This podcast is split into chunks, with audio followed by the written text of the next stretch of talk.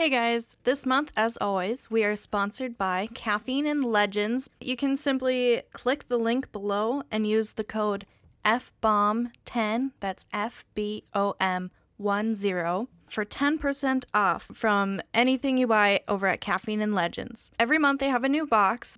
June's theme is going to be From the Ashes. They also have more than just the subscription box, they also have like cute decorated mugs and different teas and coffees. So if you are a fan of any of those things, go ahead and check them out. And without any further ado, here's the show. Enjoy!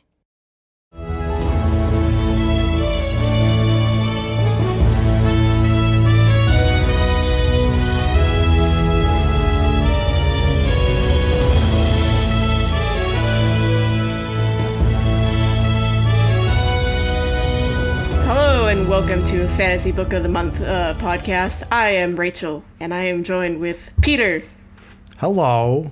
Schaefer, Hello. And- Katie Willis, That's me. Nick, uh, even ve- Jan- uh, eh. Howdy. you nailed it. First try. hold on, That's me.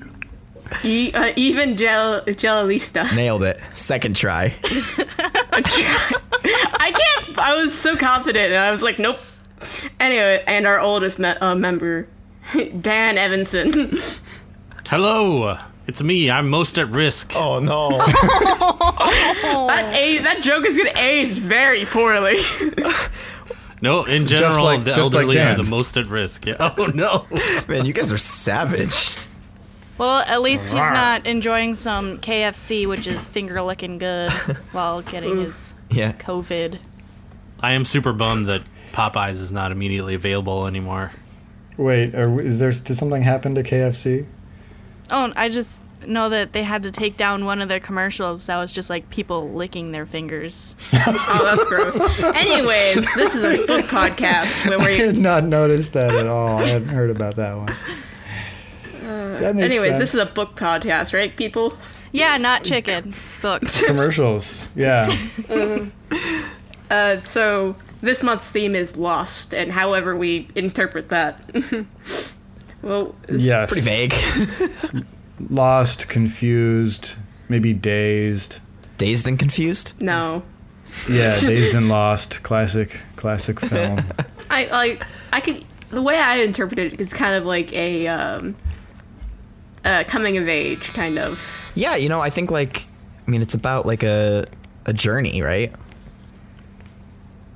Yeah, like either to find something that you personally are missing, like, you know, physically or, you know, mentally, if you don't. Someone bail me out here. No, being being lost is a state of mind, right? I mean, there are lots and lots of fantasy books where people go wandering through uh, uh, forests or something, and I think often they don't feel lost. They just feel like they're traveling. Yeah. Um, They have a purpose. They have yeah, they have a direction. They're going somewhere, uh, even if they may not really know where they are. It's it's lost comes from feeling lost, feeling adrift, feeling like you don't know where to go next. Uh, that's why I interpreted it as a kind of a uh, coming of age because in the like the first book of the coming of age story, the main character doesn't know what the hell he's doing or they're doing at any point in time. I feel like. Often true, yeah. Now, I took it a different direction. I took it where, in my book, like, things are missing and they have to find them. Like amnesia, kind of. No, just. Physical objects. Like Physical lost things. objects. Yeah. I was thinking like uh, memento type. Memento would have been interesting. Okay, so so we have like you know lost, uh, lo- uh, being lost through losing your memories. We have lost objects that people are hunting for, and we have like lost, uh, the, the kind of the state of feeling lost, emotionally lost. Yeah. Ooh, what about lost innocence? Like in a trauma. Uh, I was thinking of a uh, of the other loss of innocence. Like like part of the coming of age sort of story where Like where banging. I, Yes. or like banging. Did you mean like banging? I think Rachel meant banging. Yeah. I meant banging. Oh, oh, like banging. Peter, are you okay? I just want to keep saying like banging. Like banging. yeah, losing your innocence like banging. I don't know What how what do you think, Dan? that relates to Lost. How, I, I don't. Because it's lost, you'll never get it back. But you can uh, keep oh, banging. okay. See what you're saying? Yeah.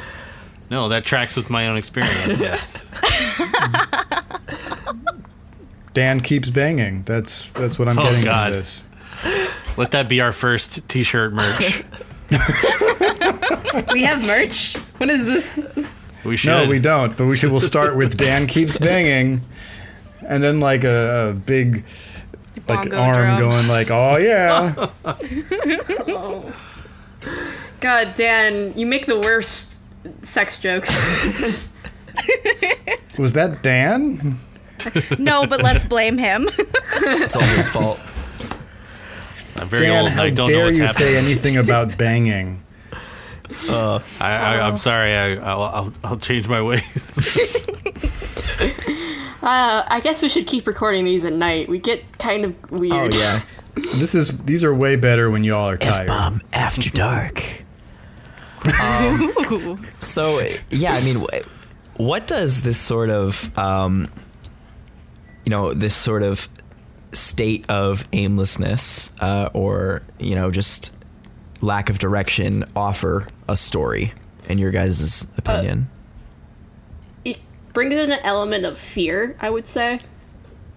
It also makes it more realistic because nobody knows what they're actually doing in life. That's interesting. That's I not think, just me, is um, it? No, no, no, no. No, no, oh no, it's, I don't know what I'm not. doing. No, it's pretty much everybody, and anyone who says it's not is confused. Yeah, I, I always say that the the day you become an adult is when you realize that adults don't know anything either.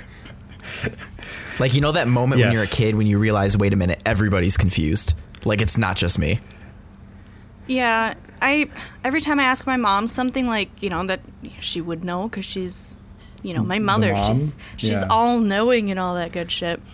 She just says Google it. Right. She doesn't actually sound like that. So she she kind of she caught up with with the age and decided to to shuck off all her elderly wisdom onto Google. yep, it's great. Can you? What if you Google what does my mom say when I ask her this question? oh the gosh, that would be such a meta search. Um I feel I think I realized that when I had my first job as a lifeguard and I didn't no one ever no one told me the rules to anything. That sounds horrifying. it does.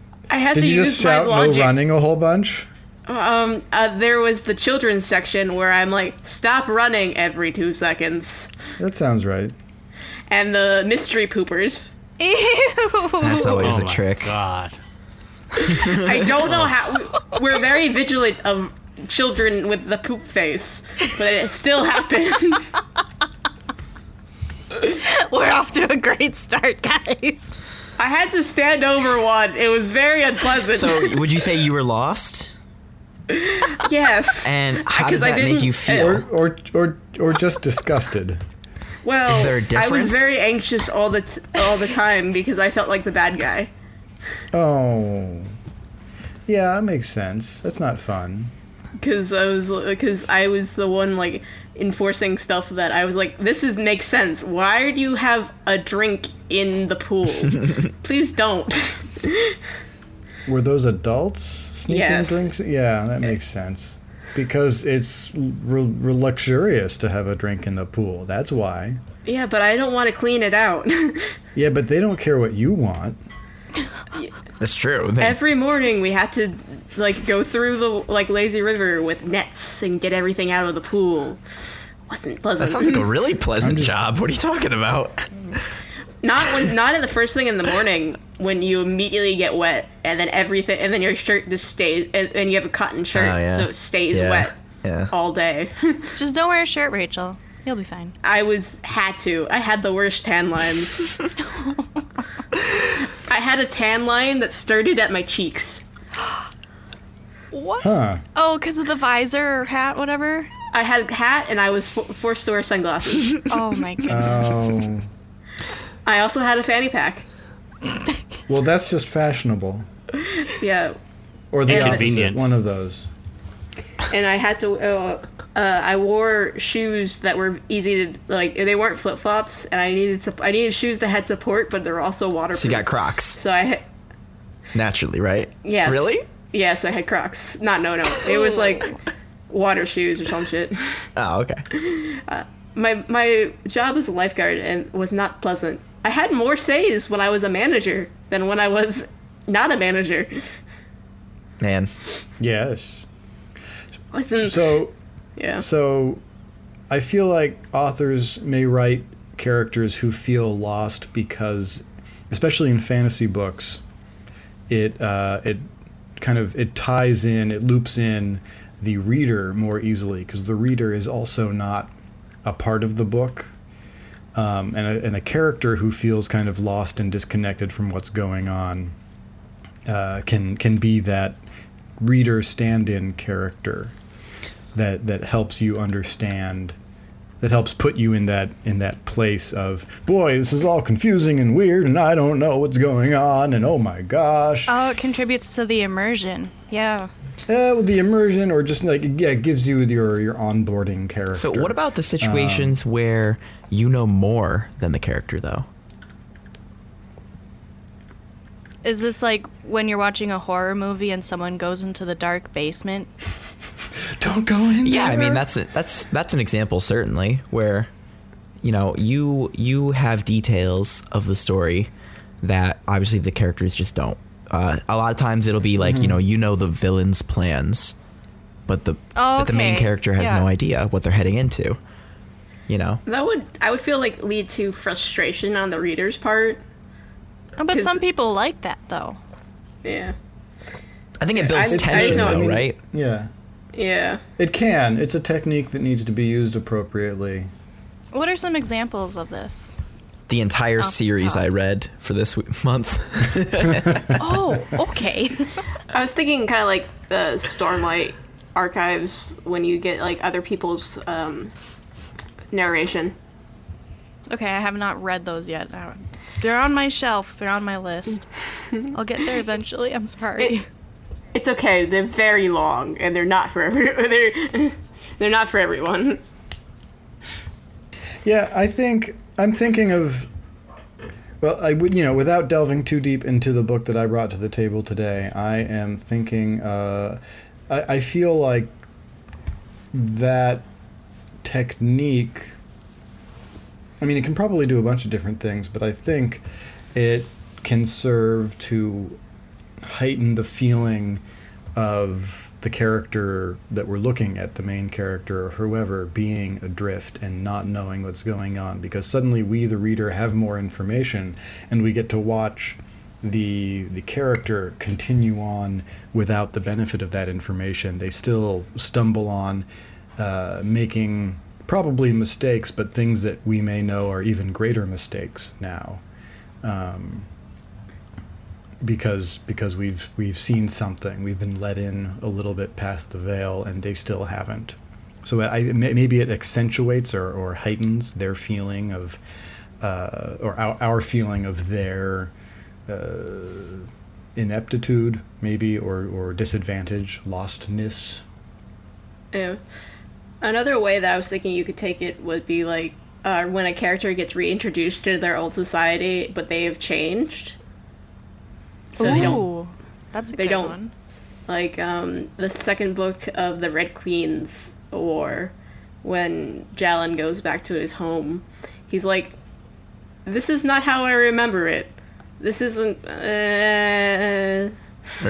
Yeah, we'll definitely see that in my book today. Or, or like when uh, when Peter watches Pete's Dragon. Years later. Both of them. oh my god, That's a little plug for Nostalgia Plus coming up. Um, that's right. Uh, yes, I think the the Pete's Dragon is going to come out much of a quick. Uh, Much before this. I think this is yeah, good. my yeah, Um, so back to the sort of example that Katie was bringing up too, is, which is the you know very literal like objects are lost and trying to be found. That almost I feel like provides the opposite effect, where it does provide direction, even though Yeah. those objects could be like a MacGuffin, you know. You're a MacGuffin. Do you guys know the term? yes, I Yeah. Do For those of in the audience, Okay. the audience members, what is a MacGuffin? I only I know the term from D and D. So, um, um, MacGuffin is basically an object that has no real value, but it's just in the story. It's just there to drive action, essentially. So, an object that's missing, it, it doesn't actually matter in the plot, other than it drives the plot forward. so it's well, like I the- mean, it, it matters, but uh, like the Lord, the Ring in Lord of the Rings is technically a MacGuffin, right? yeah. Um, I, I mean, arguably, I would say like it actually directly influences the story in the fact that he could put it on and turn invisible. I think a MacGuffin is a little more, uh, maybe pointless. But I, but I mean, like, let's let's look Art- at a very recent But I see what movie you mean. and look at uh, Sure. the Rise of Skywalker, right? God. oh, I haven't um, seen it. you can skip it. It's Should not. I take my headphones off? you, you can. S- Yeah, don't you don't need to. It's not good. um, uh, they they spend half the movie looking for something they call the Sith Yes. Wayfinder, which is just a thing that tells them where they need to go to have the movie next. right. that's a great example. Yeah. That sounds ter- All the things I've heard about Rise of the Skywalker sound terrible. I'm not going to improve that. It's it, it's it's, okay. terrible. Let's suddenly we're a movie podcast. Let's complain about Rise of Skywalker. We're already It's a movie worse podcast. than the books. Blah, blah, blah. Wait, what? There's a lot of uh, there's a lot of Star Wars books that became non-canon. Yes, and Nick's dad doesn't like it because they're not the right canon now. That's right. Oh man. Uh, Star Wars. Anyway, But yeah, so you know, it, but in a way, it seems that like uh, if you're looking for a specific object like that, it it almost provides the opposite effect from what we were describing before. Yeah, but so I mean, so Katie mentioned earlier, right? Like lost objects um, rather than lost characters, and that like feels like it focuses the plot. Um, uh, like it gives you a direction to go. Although interesting, like so, I don't know. Hear me out on this. I'm thinking of uh, the third book in the Wheel of Time series. Um, uh, I don't remember who's read it or not. I know it's come up. I have. It's not me. Okay. It's probably just me. Which one is it? The Okay. Dragon Reborn? No, I haven't either. The Dragon the Reborn. Third, the third book is The Dragon Reborn, and that's the one where we follow uh, the main character Rand, except we almost never hang out with him. He like leaves on some kind of mad quest, and we mostly spend the book with other characters who are tracking him, trying to catch up with him. Um, and so we have kind of a a lost a character who is more of a MacGuffin than anything else, who is lost, and everyone else who is looking for him. And so, like, it pulls them, you know, through the plot of the book. And at the same time, everyone feels kind of lost because they don't know where they're going, and they're just they're just trying to follow his trail. Yeah. Um, uh, Yeah. I was thinking in a different vein. I started watching Dollhouse recently, again, and I think that would that show fits into this theme very well. Oh, that's interesting. I didn't watch it, but I heard it's what characters who keep getting their minds kind of rewritten, right? Yeah, um, they sign a contract to have their personality wiped from their body and their body be used as, uh, and whatever, what, what, basically for anything a rich person will buy for, for, fi- for five years. Is this um is that a Joss Whedon? Yes. Yeah.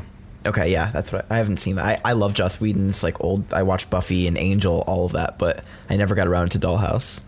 It's weird and Well- uncomfortable at points because, uh, Yeah, it sounds it.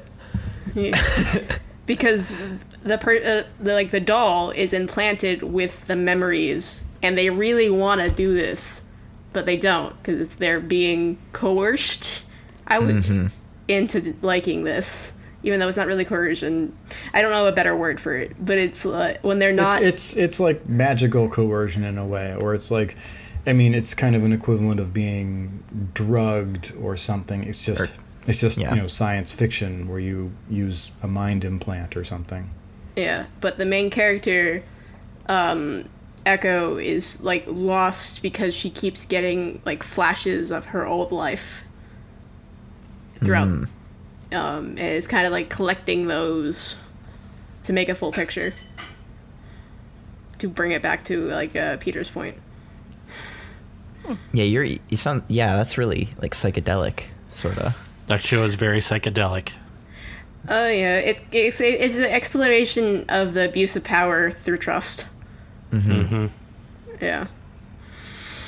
It's really good. I was gonna suggest that we do it for um, Nostalgia Plus because it's older. Okay. Older, as in like 2000 something. Right. Sorry, that's where my brain short circuits. Well, I think of Firefly, which is from the very early 2000s, like 2003. But that was actually came after Firefly. It did. It did. That's why. Yeah, I was aware of it because because I hooked into Firefly. And it's actually after Buffy as well. Yeah. Yeah. Anyways, back to not to, this is not a TV show podcast. So I don't know, it's just um I just What, wonder what's the uh, what's the best way for the lost sort of story to pay off? Like, does do Okay. you, do you feel like is there ever a good time for the Oh. person not to find what they're looking for and have that be a satisfying ending ever? Uh, has anyone played the game Layers of Fear? Nope. No. It's like uh, you're collecting their memories through like paintings and you're uh, slowly collecting the story but there's different endings for what you do so interesting. so you can not get the full picture Oh, that's weird. Yeah.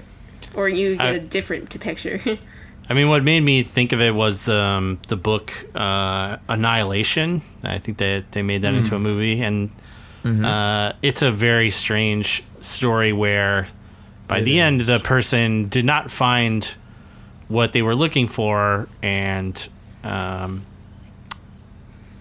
I hated that book. I hated it. so it, it, it it's a lot of cosmic horror in that. Um, uh, and so there's a lot of like uh, you know uh, you see the the monsters but like they're so terrible like they can't be described. And i'm like no please describe them. I came here to read description To your read book. your descriptions, yes. yeah. To, to give give it a shot buddy you know? I feel like it works better in other media that's not books. Well, so I mean, I think it yeah, it sort of depends, I feel like because you know, they might not find what they're looking for, but if they find something else, Well, and that's interesting. I mean, so um, Dan brings up uh, an interesting thought uh, with the words cosmic horror because I think, um, I mean, uh, Lovecraft is the, the quintessential name in cosmic horror, and uh, I think a lot of his stories. You know, feature characters who are out of their depths or lost in some fashion and overwhelmed with what's going on or increasingly confused. And I think a lot of them end in ways that are internally unsatisfying, um, but hopefully satisfying in some way to the reader, right? Like the the person whose journal we've been reading devolves into madness and disappears, um, or I don't even know what else, right? It's just yeah like maybe the the author wrote it with the idea that like well you came here to be entertained and have a story. If my character i can still give you that entertainment and tell you a story even though the character isn't going to find what they're looking for. The reader hopefully gets the enjoyment out of that the same although i find that that's very difficult to pull off well. And and lovecraft especially you know you can read a lot of those and not feel necessarily entertained but you know you did come up with the story you know Yeah, something well, we're I, I agree. It's hard to do, which is why I think people don't try it very often, right? I think they they instead lean towards a more satisfy, a more inherently satisfying resolution of you know something gets resolved in a positive way. Yay, everybody's happy. Or at least somebody's happy. You know, I also feel like Lovecraft is like known for his being like a genre or like a, a style, not so much like being a good writer. Yeah. Do you know what I mean? I know what you're saying. I, I have it's, I need to go back and reread Lovecraft and see what I think about that. Um, I don't think I've ever heard him described as like a literary genius or anything like that. It's just that people are like, yeah, he wrote some really weird shit. I mean, weird, but also enduring. Yeah, yeah. Um, and there's there's quality Unique to that. too. Yeah. Um, I, I have a feeling it's kind of like I'm gonna get shit for this, but like the game, um, when before the ending of Game of Thrones, everyone's like, no one's gonna be happy with the ending of Game of Thrones. And then no one was, so everybody was happy that they were right. so that's and the satisfaction comes from b- no being correct that you would not be satisfied. Well, it was a tricky situation where everybody knew all of the twists, and you could either do exactly what everyone expected or not. And either way, people were going to be upset. Yeah. Or you can do what Game of Thrones did and then destroy it. Yeah, As- well, I actually It's haven't. alright. I haven't watched Game of Thrones. I just um, read. it's all right. George R. R. Martin's not going to finish. There's no way. I have a dislike for it because of uh, personal reasons. That's totally fair. fair. There's a lot of reasons to dislike it. I, I I- have entirely impersonal reasons to dislike it. Well, and it's not personal reasons. I just don't like the rapiness of everything. That's fair. I yeah, in fairness, you. I think that Pretty a fair. lot of those were included in the show and they were not in the book. Mm, the book's pretty rapey. No, no, no, no, no. I know. I'm. I'm particularly thinking of the the one. D- Oh, on the coffin What? What? fu- at the funeral. What? Uh, What? yeah, yeah, I believe so. Yeah. Well, oh wait, no, that one too. Yeah, you're right. That was also not in the books. Yeah, It's I not- read the it, books. It was It was, but it wasn't. Rapey. the way it was depicted is, uh, yeah, a little more creepy than it was in the book, which I is was talking saying about- a I was lot ta- because it's sex in- on a child's coffin. So. Yeah, I was talking about the Sansa one. oh, that Oh one. yeah. Okay. That, that coffin thing. Okay, cool. yeah, yeah, yeah. So yeah, Game of Thrones, no good in that way. Are Uh, there any characters in those b- books or or show, I suppose, that you would that you would look at and say that character feels lost? All of Uh, them. Arya No, in I the don't- beginning. Arya, yeah, for a Mm. good portion of it. Bran, Yeah. after, especially after he l- lost the use of his legs, but then he's like wandering the wilderness for a lot, isn't he? But he's always going somewhere. He has a direction, you know. I don't know. I think I think there's truth to that. Bran spends uh, some large chunks of the books just kind of puttering around Winterfell, not uh, you know, not knowing what should come next. And what about Rickon? Doesn't he just like go off into the forest and is never heard from again? I think he goes crazy. Well, he lives on an, he lives on an island with unicorns and cannibals. I thought he died. Yeah, they haven't gotten there in the books yet, but that's that's where he is. Oh, naturally, of course. Yep. Yeah, The the I'm just Isle telling of you- Unicorns. I'm just telling you what's Isles. fact. I'm just spitting facts here. Oh Jon- man. Jon Snow throughout the entirety of the series. He Yeah, it's because he knows just- nothing, Jon Snow. Just Kit Harington's eyebrows, just super confused all the time. I don't know. I personally find Jon Snow such a boring character. Uh, yeah, I hear that a lot. He's my favorite character, but that's fine. Mine's Cool. I know it's okay. Mine's I, I Arya, so you can make fun of her. I, I personally find Nick Evangelista the such a boring character. That's also true. It's okay. Nick, you, I like Arya for no other reason that I like her aesthetic. So you can make fun of She's, that. that She's- she's, a she's a- grimy child. She's an underutilized badass. Uh, but this is not the Game of Thrones podcast. I'm sorry. As No, much I'm as sure I'd there love to are a talk- bunch I of could talk about Game of Thrones all day, but I don't want to. Yeah. Me No, I- neither. Yeah. Um, should we just jump in? What do you think? I've been talking for 45 minutes. Yeah, it's gonna be a late night for us guys. You started. this. All right, Nick, you said it. Jump in. I'll jump in. All right. Um, I'm actually really excited to talk about this book because I've been wanting to talk about this series since before this podcast existed. Is it okay, Game of Thrones? my man. Dan's Dan's It's not. Can you imagine how dickish that would be? I mean, Song of Ice and Fire? Oh, that, yes.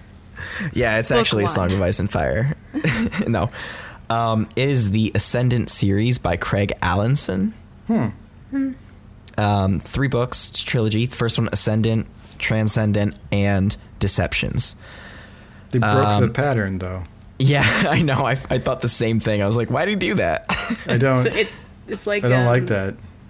It's like the Divergent series. Divergent, s- Insurgent, Allegiant. I'm reading those right now. Actually, I'm on the third one. Sorry. Keep going. You're great. Are they good? They're No. well, they, They- certainly are lost. Okay. first first one is good. The second one is meh. I didn't I- finish the third one. I can't help but think that they're just a Hunger Games ripoff. I mean, Yeah, that was the era. I mean, Everything there's nothing was wrong that. with that, I guess, but There's Anyways. something wrong with that. I liked the first one. It So- kind of did some fun, fun stuff. But anyways, your books. Yes, Ascendant.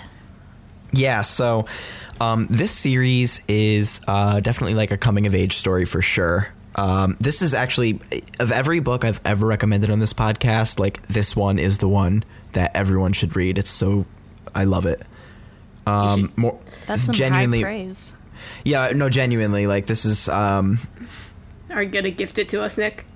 uh, you want me to? I can do that. It's fine. I was making a joke. Um, the story follows a uh, young boy named uh, Corin Bladewell, and um, you know, right off the bat, he is uh, sort of despised in his home village. Everyone calls him a jinx because bad things keep happening around him.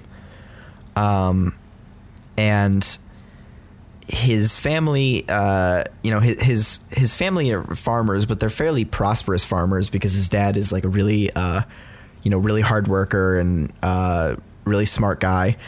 But you know, even with all this, they still get chased out of town. They have to give up everything. They uh, reach a village, and he gets separated from his parents, and he thinks that they have left him behind because he's a jinx. And now he thinks even his parents don't love him and left him. That's Um, harsh. Yeah. The reality is his parents were killed while he was Also gone. harsh. Yeah. Um, He and it turns out he's he's wandering in the forest by himself and um his I guess jinxness uh, ends up saving the princess of the kingdom, saving her life from bandits. And uh, as he gets brought back to the kingdom, it turns out that he's a wizard. Uh, and in fact, the most powerful wizard the kingdom has ever seen. But the kingdom is at war with an evil, dark wizard sort of force. And they're not doing well in the war, they're losing. And so the, the head wizard of the uh, kingdom of Ter- uh, Tarador uh, takes on Corin as his, um, essentially like his Apprentice. his ass- no his assistant i guess to like clean up after him and all that because he realizes that he can't tell Corin that he's a wizard if what? if Oh. the boy knows if the boy knows he's a wizard he'll start using his magic at some point and then the dark uh, dark wizard who's trying to kill them will find him and will use his power against them. And since the boy is so powerful he's essentially he could be a weapon against them. So the wizard's trying to protect him. Uh, but by being a wizard uh, he should by right actually be like a noble. So at this point, he's lost his parents to a lie. He's lost his uh, chance at like nobility to a lie, and this the series essentially just builds on this, just lies after lies after lies. That um, you know, the reality is he is very very important and very good. He's genuinely a good person, but everything seems to be working against him because everybody's lying to him. Nobody is nice to this kid. they're all doing it not in a malicious way necessarily, but Doesn't that almost But- make it worse? Yeah, Yes. it does. And I'm- by the second book, he leaves because he thinks that um, he thinks that even the queen now hates him and thinks he's a jinx, and he thinks it's better if he just leaves everyone behind. And as he's out journeying by himself, he finally discovers the truth about uh, himself and eventually the truth about his parents. And um, it's it's just a phenomenal uh, sort of coming of age story that I just really really love.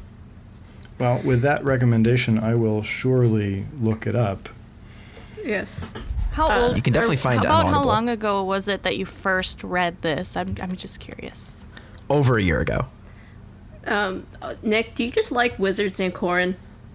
Yeah, so that is a thing. Uh, there was a point where three books in a row that I read had a character named Corin in them, and I was like, "What is going on? Can we stop with uh, it's like this name?" trends in naming your babies. Yeah, it's exactly like that. You should just Um, uh, you should play Fire Emblem Fates. Don't. It's bad. You know? Wow. Is okay. everyone named Corin? um, the the char- your character you play is Corin. The yeah. Yeah. What about Well, then uh, Super play it. Smash Fire Emblem, the new game? Is, is, is, is Corin show up in that? Yes.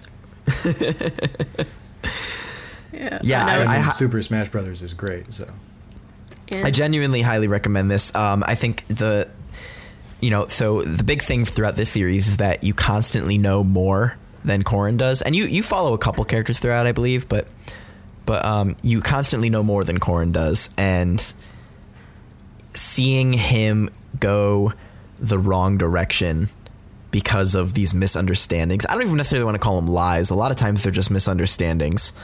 Um, but, but this this a- misinformation. Uh, so yeah, watching him go because of this misinformation does what? Well, it, it leads him to false conclusions, and then he takes action on them. For example, leaving the kingdom, he thought that um, it would be better for everyone if he just left. But the reality is that it was safer for everyone for him to have stayed.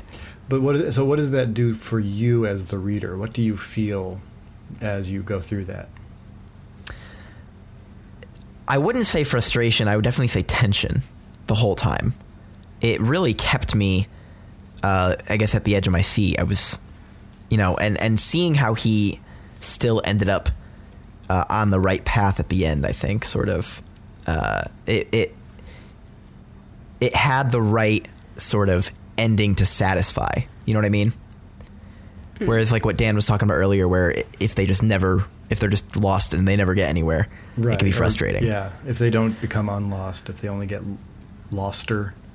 Yeah, and, and I would really say that it isn't really until the third book where it does get satisfied. But you know, it's a, it's definitely a journey and it's a trip, and um, it's almost like if you're interested in like political intrigue type, it almost hits that same note with the deception on top of deception on top of deception. Like it's not it's not really politics in that same way, but it sort of has that same uh, it fills that same spot.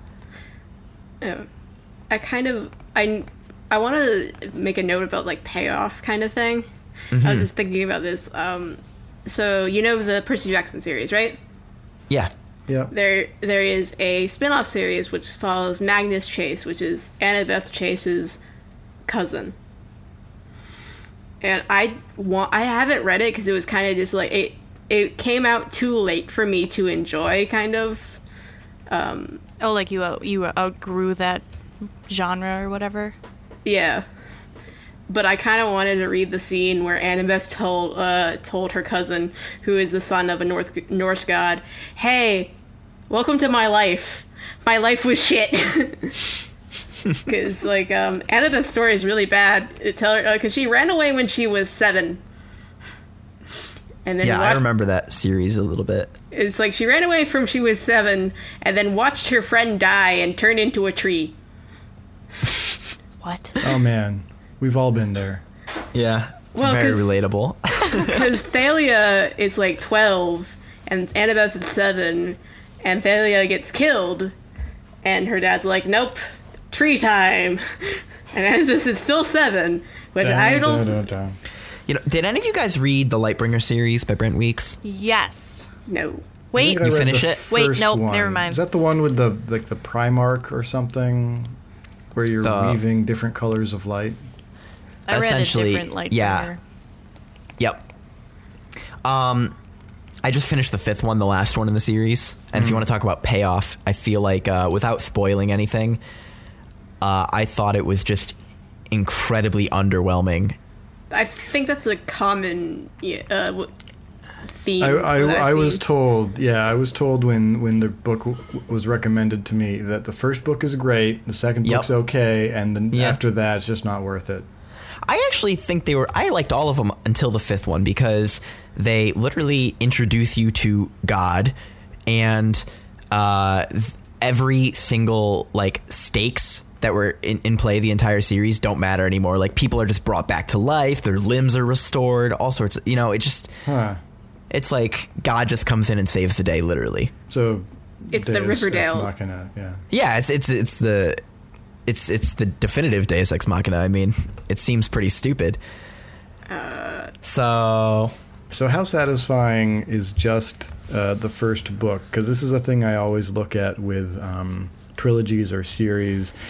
is uh, am I going to feel happy that I read a book when I finish just that book? Because you said like the third book is where uh, he starts to get around in front of. Uh, those that misinformation, those confusions, and starts to find some resolution for that. So, like, how do we feel as readers at the end of the first book? Are we floating kind of without being getting tied down, or do we have some something satisfying to wrap the book with? Yeah, I would say each like book definitely has sort of a, a major plot line that gets resolved at the end of it. Okay, that's great. But it is definitely like a lot of questions are still left unanswered or y- you can tell that there's gonna be more. That's something it's- that like Brandon Sanderson does, isn't it? Where he, the first book, he wants it to be like, like it could work as a standalone, and then he just adds on with the other books. I think I read that somewhere. Yeah, I mean I think that's the way it should be done. Yeah. You know? Otherwise, you're just roped in, almost out of obligation to finish the series or trilogy. Yeah. Do you, what's that? ser- Uh, what's that book that we? I, a lot of us had to read it in school, where everybody sees black and white, but uh, The there- Giver. Lois Lowry, The Giver. Yeah, th- I've never yeah, The read Giver. it. Did you know The Giver is a quartet? Yes, I've never read it, but I know it's a quartet. I knew none of those things, and I haven't read it. Okay. yeah, I was the- shocked the, en- to find the it was- ending of the first one is really bad, so there needed to be more. yeah. Well, Um, I, I was shocked to learn it was a quartet because we read it in school and it seemed like a standalone book. Um, and nobody ever made mention of the fact there were three more to, to finish it up. Yeah, I didn't read it. I, I didn't read it at school or wasn't forced to read it at school, but I read it in school. I think that should be one of our themes: books that we were that like everybody reads in school, but we never got to. No, Because I, don't never like- read To Kill a Mockingbird. Well, I was a terrible student, so that would be every book. They also don't. Uh, they also don't assign a whole lot of fantasy books. That's I- true. Oh, that's. a I good did point. read um, Percy Jackson, and I was forced to read Percy Jackson for school. Really, Yep. What? your school sounds pretty cool. No, it was the Beach program, like the Gifted and Talented program. They were like Called oh, Beach. Beach. It was called Beach. Don't remember what the acronym was. Yeah, biatch. Like that. Oh my goodness. I don't know. I had to take it. Tw- uh, I had to take a t- test twice a year because to, to get into that program. Beyond education and challenge heights. I don't know. Sounds, did a lot of- sounds good. But we read Esperanza Rising, uh, Roll of Thunder, Hear My Cry, Lightning Thief. Um, I can't remember any other books you read. Oh, I read like Freckle, or whatever. Frindle? Frindle. Yeah. I'm not sure how I got that out of Freckle, but I got you. It's You're because so the kid. good, Katie. oh shucks. It's because the kid on the cover has freckles. I think. Yeah, and he's holding up a pen, and he's Yeah. a, he's a little ginger kid. So why didn't they call it Pen? Because It's that's because- the point. He renamed it to a Frindle. Yeah. Oh, That Read the book, Peter. Duh, Peter, duh. oh, I also I made feel a like mistake. there might be a gap of books that we that are like assigned in because of age. Yes. You mean like we're missing a generation in our, our breadth of age here? Yeah, like I never read um I never read any of the classics. Like Uh the only classic like that Lord I of think the I've read Oh, I've never had Yeah. to read that either. I read never Lord read- of the Flies. I know all about the conch. I've never read uh, Lord of the Flies, uh, Ca- uh, Catcher in the Rye. Never read it. Um, I didn't read that one either. I think the only classic I'm doing quotation marks I've read are like um, the Scarlet Letter. I had to never read read that one either. So this is an audio medium. So when you do uh, a word in quotation marks, you have to make it really uh, vocally obvious. So when you, you know, the only classic that you Yeah. had to read. Yeah, but I also read I also read Beowulf. you read what? Beowulf. Oh, I Oh, read that for. British lit. That's my girlfriend's favorite book. Weird. Yeah, I agree. Really weird. You guys were that all the devolving time. again. I'll go well, I- next. Well, Yeah. I, I guess I'll, I'll just like wrap up and say like um, one of the other things that was really cool about the series is that there's this overarching plot about this like dark uh, force out there that might destroy them all, but that's not even what the book is about. Really, it's just about this kid, and I think that's ultimately what I find really enjoyable about It it. stays personal. yeah, That's really cool. That's it. Usually So- makes for better books. yeah, it's just it, you know. So uh, it was the Ascendant series uh, by Craig Alanson. You can find it on Audible, uh, and it is great. Okay, I can go next. Okay, Rachel. So, I will. I read the first book in the Cradle series. I've actually read all of these because I there's seven of them in total so far. I think the author plans for fifteen. They're Oh. really short. They're really short. Oh, okay. They're they're like um the audiobooks are about like eight to eleven hours each. So Not bad. Uh, I read them all in nine days. cool. Um, Wait a minute. You said you there were seven of them. Yes, Okay, so you listened to like seventy hours. seventy-seven. Yeah. In in, nine, days. Yeah. I mean, that's possible. No, it's possible. I just worry that you're not sleeping. I wasn't. I went to bed at two in the morning when I was reading the last one. Must have been really good. Yeah, it's very good popcorn literature. It's um progressive fantasy, so it's not going to be everyone's cup of tea. It's not like uh, this great literature masterpiece. You know what I mean? What does It's a- progressive fantasy mean to you in this? Context? Um, it's uh, the the way it's defined on Reddit and the because they have their own like little subreddit for progressive fantasy.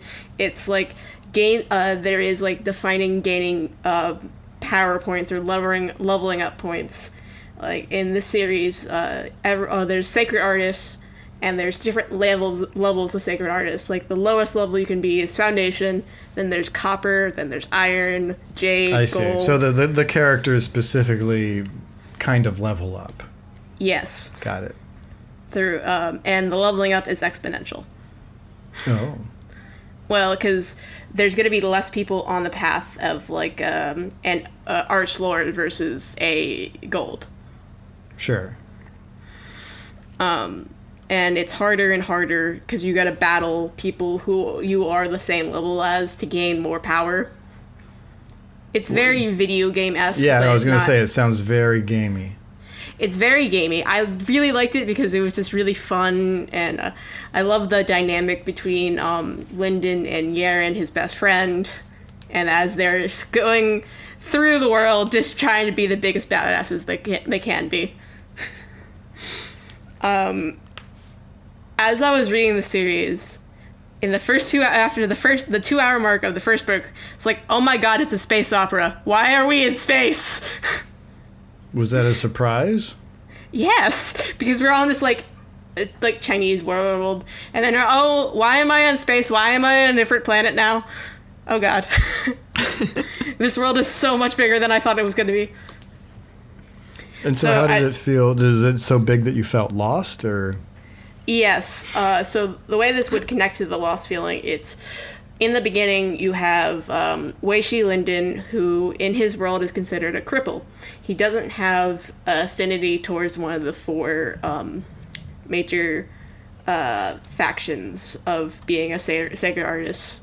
It's, he's not a striker or a um, soul uh, soulsmith. So he is basically shunned by his community and treated as a cripple because they think he cannot prom- provide for the, his clan. sure, you don't have powers, so you're not worth anything? Yeah, this system is very based on strength and honor. Like, uh, it's very much in his world. The strong don't normally attack the weak physically because they can kill them very, very easily. But Exponential they- power and all that. Yeah, like um, iron. Uh, when you achieve iron rank, you have an iron body that could like punch through a wall, and some uh, like you get superhuman body the strength. Okay. Uh, like it's said many times, like he climbs a tower. He's like, "God, I wish I had iron body. I can't breathe." As he's climbing up steps. But you. Oh my uh, gosh. But you don't you don't trade that in for gold body when you get to the gold rank No, uh, because you, that's it- softer. you get uh, it's, it, you get a better body when you uh, achieve uh, underlord. Oh, get- okay. like uh, as the system uh, there's like the lord ranks where you get uh, once you go into underlord you get an entire your body is entirely remade in soulfire so like and there's three ranks of that and then uh, we don't know what happens after lord rank Alrighty. yeah um, so i'm going to read a fun little uh, tidbit tidbit that somebody how used to describe Unsouled a young ho- a hobo beats up children, steals everything that's not nailed down, and makes a run for it for in, to another country. I love it. Is that the first book? Yes, that is the first book. Well, suddenly I'm Sounds intrigued. like every D and D campaign I've ever played.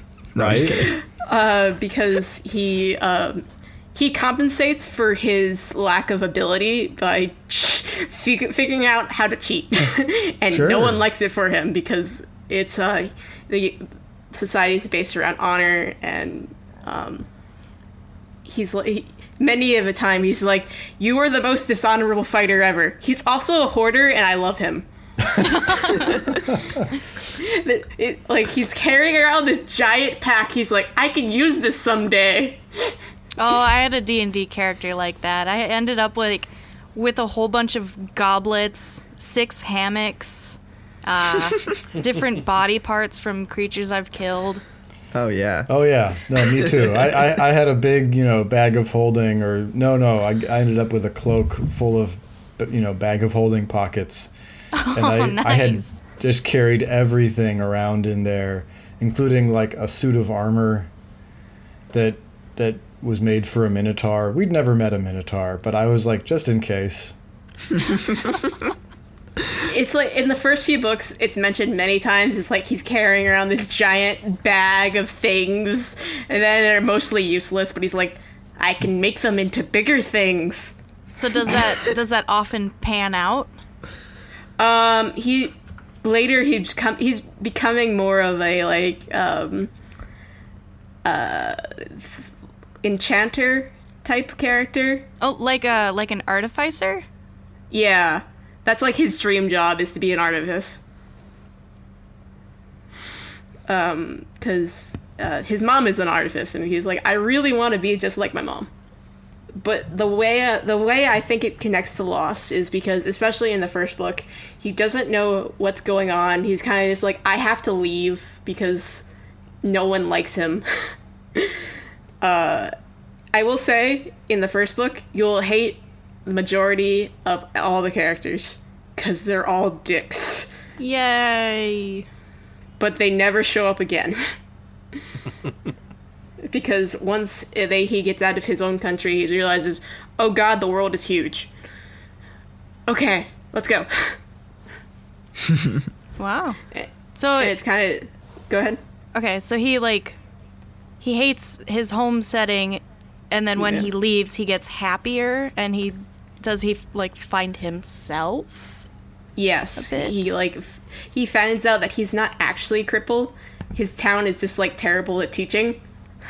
Oh, Wow. that's heartbreaking. Yeah, um, and uh, that actually, if you go out into the world, there's like people he's that's so much like exponentially stronger than anybody in his original village or valley. Um, but it, it, like I would say he's lost because once he gets out into the world, his only uh, he doesn't know what's going on at any point because everything is just so different from what he's used to. Makes Yeah. sense. Lindon is a sweetheart, and I love him. It's And then you nice. have- It's it's uh, it might be. It, I could be. I could find it hard to read um, uh, a book where everyone's an asshole, but it's nice the main character isn't. Because I definitely read a book last year where the main character was an asshole. Was it the magicians? No, I read that several years before that. Um, this was something like the the the quest of the Winter Wizard or something like that. Um, a little self-published thing that needed several more editing passes. Um, but the the Oh, main is- character was just an arrogant jerk. Was this, was this the book you were telling, talking to me about, Peter? I think it might have been, yeah. Okay. um, he was just an arrogant jerk and they never changed like it, it didn't even seem to occur to the author that that should have been a thing for him to grow out of Yeah, Um, and this one, in this one, Lindon starts off because he's been beaten down by everyone. He's more, uh, the way he acts is he's very subservient to everyone because he knows he's less. And then he's as the series grows, he becomes more confident in himself. Yay! And then his, uh, Yerin, Yerin, an outsider, he becomes best friends with, and their relationship is very cute, and I was, I love them to death. So, what was the name of this book? It is uh, the Cradle series by Will Wight. The first book's called Unsouled. I will say they have the most terrible covers ever. oh i don't know we we did see those covers from those uh, was it the circle of magic books that i read Hold on, you have to see. These are worse. okay hold on i have an internet Aren't these over ones here. just like really boring? Um, I, look look up Black Flame because that has the worst cover. All right, images. Here we go. Black flame. Yeah, Black Flame. One word? I Will. What? Uh, yes. Oh my god. What? What is it? Is it like a heart? It looks like a No, heart. it's a it's a Black Flame. It looks I can't- fuzzy. I, I can't read half the text. Yeah. I literally can't read it. Author As I said- Oh, oh Smith. oh that's ugly The other Yeah, not covers don't look so bad. Well, they all have this motif of like some sort of symbol or object is pretty much in the middle of the picture, and that's all that there is. I mean, like most of them look, you know, okay, right? Like here's here's some kind of imprint or or emblem. Um, That's just terrible. but Black Flame is just this. uh, did you did you just see the same one I saw? I don't know. I'm just still looking at this. Cradle Volume Six Oreo Lord. Oreo Lord. It's just a giant Oreo cookie on the cover. Somebody had a fun time with this. This, Oh, this are you seeing a, a, a, a, a Photoshop? Yeah, it's a meme. It's a meme. Oh, there's a lot of memes in this series. Who, who is oh. Will Wight that he is like? My name should be the largest part of this cover. Also, He because he's self-published, so he's allowed to do whatever he wants. I, I guess so. Yeah. Um, that is the rule. there, I there's you go to also the- in later series, uh, Sorry. and then later in the series, there's bloopers in the back of the book. Wait, There's- really? You bloopers? mean like like things from earlier revisions that got cut out? No, it's kind of like the like world the making, end of Toy Story 2? It's like, but it's uh, like this thing should happen. But every time, like, like in, in character, the character's saying this. Uh, I think I should do this, but every time I think about it, I hear half uh, a r- mysterious screaming in my head. Wow. So it like- gets. oh my goodness, that's. Who would think to I- do that? I'm intrigued by the idea of bloopers at the end of of a book. That's that's pretty. That could be pretty funny. Here are all the cringy sex scenes I couldn't bring myself to write, except I did, and here they are. Oh God! Nope, change my They're mind. not. I'm, I'm, they're out, not I'm cringy, out. sexy. They're kind of like um. Really good sex scenes. Okay, all right, I'm back oh, in, that's Rachel. good. Oh yeah, This is Dan's the bow. way This is the, in. the bow my mother's na- uh, used to kill this so and so and so. Its name, Bodie McBoatface. right. It, it, it- like the narrator says that in like the most serious voice ever. It's really great. Oh my gosh. Oh, but you're of course you're listening to it, Yeah. so that So- makes more sense. Bloopers at the end. Yeah, I don't know if they're in the actual books because I only own the first two I see. on in physical. Okay, I'm suddenly less mystified and entranced by this idea. I will say, Peter, you might not like it because I don't remember because the first three books are kind of like a trilogy unto itself. So I don't remember if the book first book ends satisfyingly. If a single book, okay, well that's that's fair. That's the way it happens sometimes. Well, I think it's justified mainly because they're so short. Sure. Yeah. Well, you know, if I Uh, read it in five minutes, I'm not going to be all that worried about the time that I lost. Yeah. Well, not five minutes. Five hours. Pro- probably about three. Okay. 300. We'll just About three. average the two. yeah, it's, it's two. That's not how averages work, Peter. No, well, uh, it's close. It's close to how averages work. it's, it's, it's approximately how averages work. You can't be less than the number that the the lowest number you average to. Five minutes and five hours. Okay. Uh, if you read about 100 words per minute, 100 words per hour, it's about, or 100 pages per hour, it's about three hours, I would say. Okay. This is important information. This math podcast is really great to listen to. Brought to you by Square One. Um, or is that a reference that only Dan and I get? Yeah, I don't get Anyways. It's a reference only we get. Oh my God. Call the math police. Mathnet. Anyways, so it's kind of akin to um, uh, anime uh, Hunter x Hunter or Hunter x Hunter. Interesting. Yeah. Got it. Got it. Yeah. All right. That's a Stories one. a fib, but the problems are real.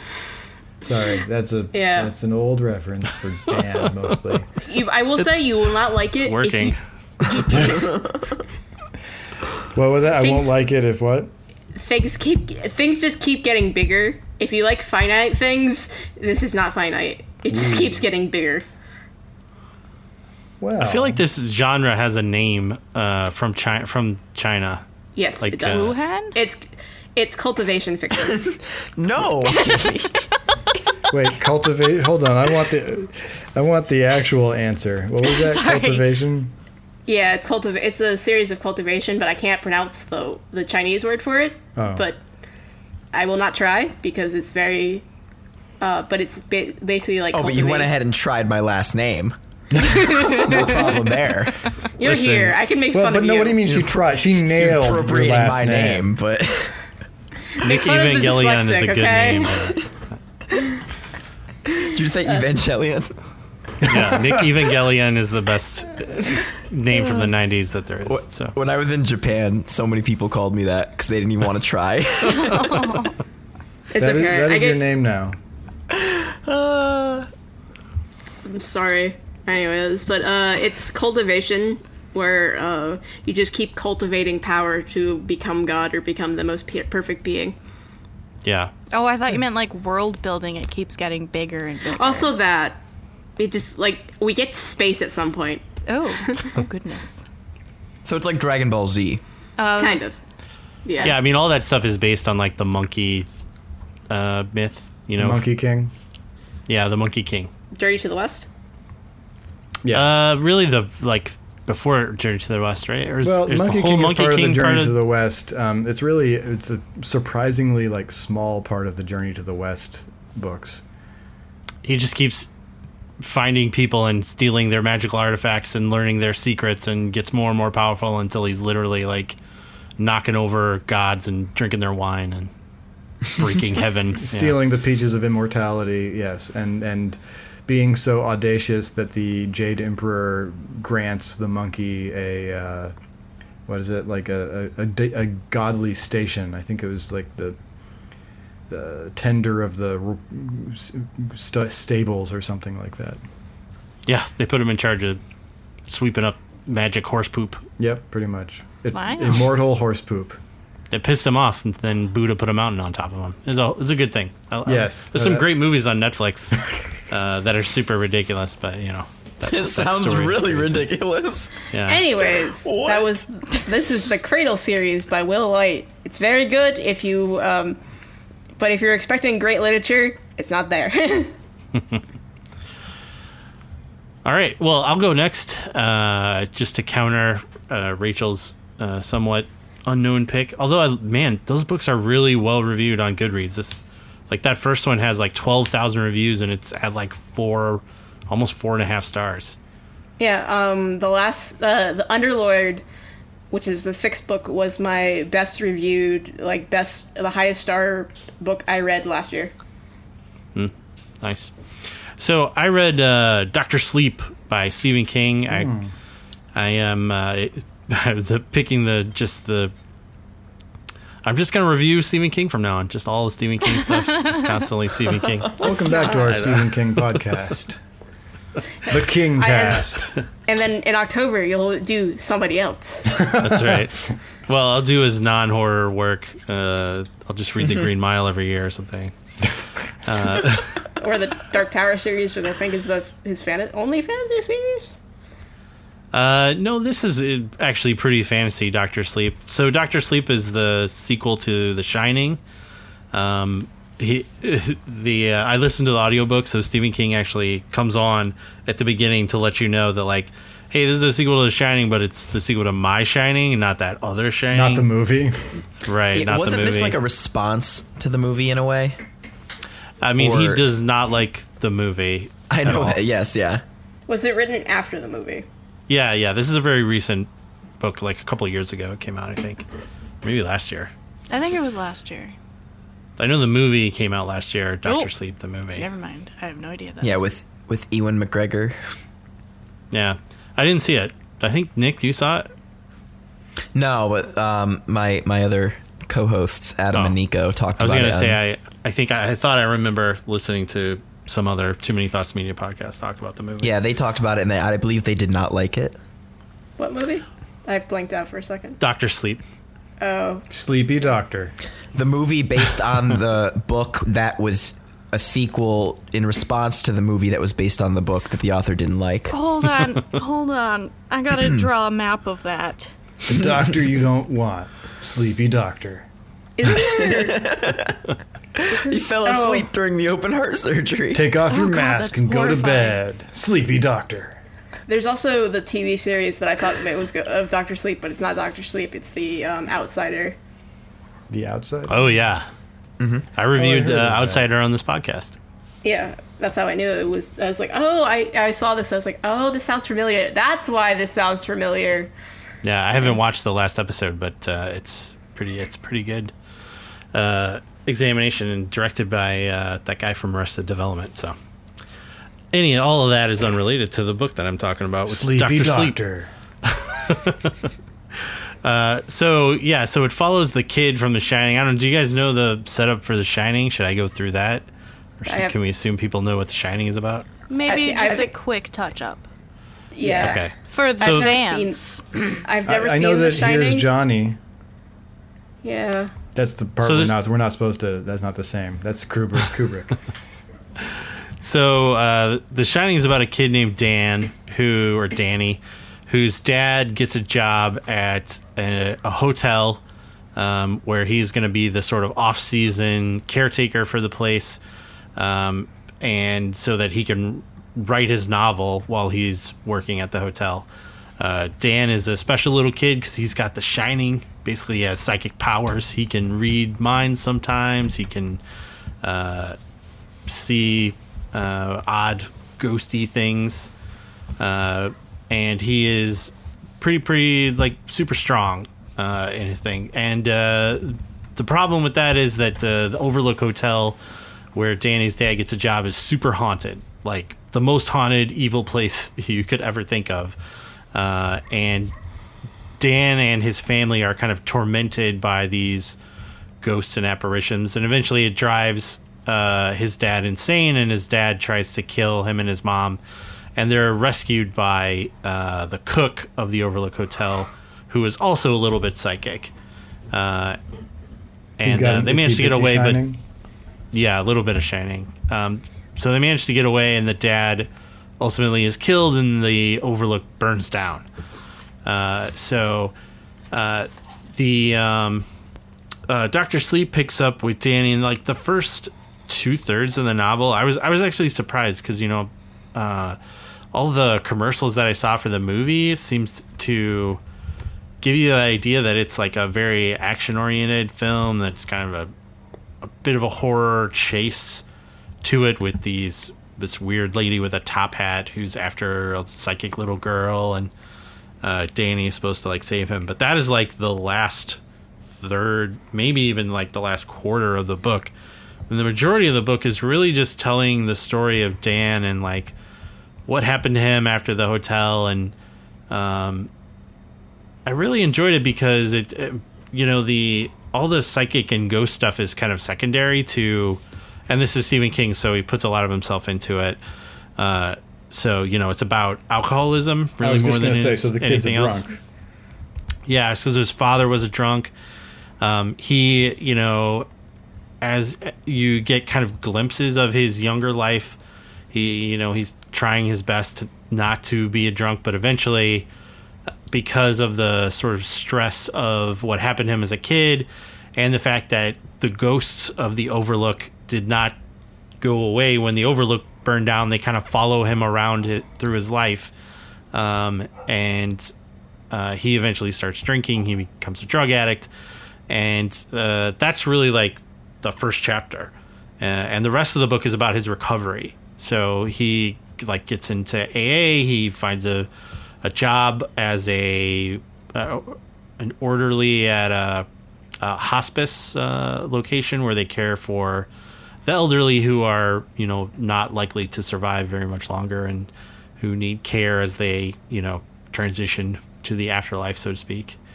Uh, and that's kind of where where he gets the nickname Doctor Sleep, uh, because Danny is very good at uh, helping people cross over, uh, essentially at the point of death. Um, and his life like kind of goes uninterrupted uh, for of any like adventurous or action oriented plot for the majority of the book, and it's really this kind of like connection that he shares with another person with psychic powers, um, who uh, is this little girl um, who you know, of course, everybody lives in New England because it's Stephen King. So Right. uh, yeah, so Abra Stone is her name, and uh, she is like even more powerful than Danny, and she's able to like communicate with him psychically, like almost from birth.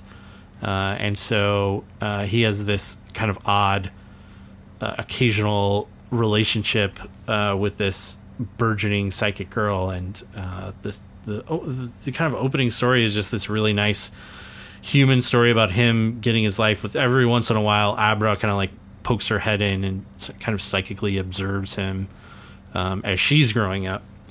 Uh, and then in the end, the the last bit is about them encountering these people called the True Knot, who are these like uh, traveling vampires, essentially. Uh, they're they are like psychic vampires who feed on the shining that uh, Danny and, and Abra have, uh, and uh, you get their history because kind of like as Danny and Abra are uh, going through their life from the 80s when Danny was a little kid all the way up to the present. You're also seeing some of the things that happen to the True Knot um, and uh, what's going on with them, uh, which is they mostly uh, is ha- are used by King to kind of tie the story into major like historical events between the 80s and now because um, not that the True Knot are like responsible, but they are they're psychic vampires. So like when there are moments of great tragedy like 9/11 or the Oklahoma City bombing, these guys are like hanging out in the area, just sort of sucking up the despair. Can you can you spell that for me? True knot. Uh, True Knot with a K. Okay, like two words, like the knot that is true, the true knot. Yes. Okay, I was Uh, wondering the same thing. I feel better Yeah. now. What did you guys think it was? I wasn't N-O-T, sure. I, well, I thought that it was probably what you said. K-N-A-U-G-H-T. Yeah, I mean it's I was picturing like astronaut. the true knot. Oh, actually, I was picturing the the villains from Miss Peregrine's Home for Peculiar Children. Yeah maybe a little bit of that like um the they are these sort of like twisted versions of what danny and abra are whereas danny and abra for the most part use their powers for good. These guys have like converted themselves into something not human uh, in the best way that you know king describes such things like uh, the the main villain ha, ha, like her defining characteristic is that every once in a while she has a single tooth she has like one really big tooth that he's always talking about What? that's that's not. Normal. Those are the the important details we cling it's like to. the tooth the tooth that comes out when she's hungry and she wants to eat Oh right. Oh, I do have one of those. That is normal. oh my gosh. See, oh. I'm just picturing. I thought it, at first I was just picturing like all the te- your all your teeth are just like melted into one tooth. I, I still don't know like uh, he he describes it several times and i still can't picture how someone has just one awful tooth but a just the phrase "one awful tooth" is really good. So It's a spike coming. It's a tooth coming out from the palate. Oh, that's palate. that's horrifying. Not my it makes palate. me think of uh, uh, the, the unicorn whales. What are those called? Narwhal. Narwhals. Narwhal. Yeah, nar because narwhals don't have a horn. It's actually a tusk that grows through the top of their palate out of their mouths. Rodents' teeth are ever growing. Yep. So if they don't, so if they don't um, uh, gnaw them down, they can grow through their skull. yeah. Hey, welcome to Teeth Facts, the podcast. That's a good I- name, actually. I, I I had to know this for my vertebrate biology class. Now we I all just know I feel it. like everyone should know that because it's awesome. By awesome, do you mean terrifying and Yes. nightmare fuel? yes, If I you mean have a both of rodent. those things. Make sure the rodent is gnawing down its teeth. Yes. I'll Well, that's go- why you got to give hamsters like stuff to chew on, right? Yeah. Is that why my dog I chews did on know stuff? Otherwise, they chew on you. No, that is not why your dog chews on talking about stuff. Oh, damn it. Your dog is not a rodent. The dog is an asshole. So I, I like this quite a bit. I mean, I'm, I'm a fan of Stephen King's recent stuff. Um, I, I thought this was really good. I like that, like it didn't dwell on the supernatural stuff, and instead was really more like a look at at uh, Danny the kid growing up to be a, a person, uh, like a fully fledged out person. Are you glad So- that Uh, it taught you the lessons of alcoholism? Yeah, I'm pretty used to that with Stephen King's stuff. Like, he wrote a very odd novel called uh, Duma Key, which I really liked a lot. But I've tried to get other people to read it, and I don't think I've ever found another person who liked Duma Key. It's a So very question- long novel that just does not have a normal plot structure, and it's about alcoholism and somebody with a traumatic brain injury, the way uh, Stephen King, you know, had after his car accident. Yep. So, question: Mm-hmm. Does it have a Stephen King ending?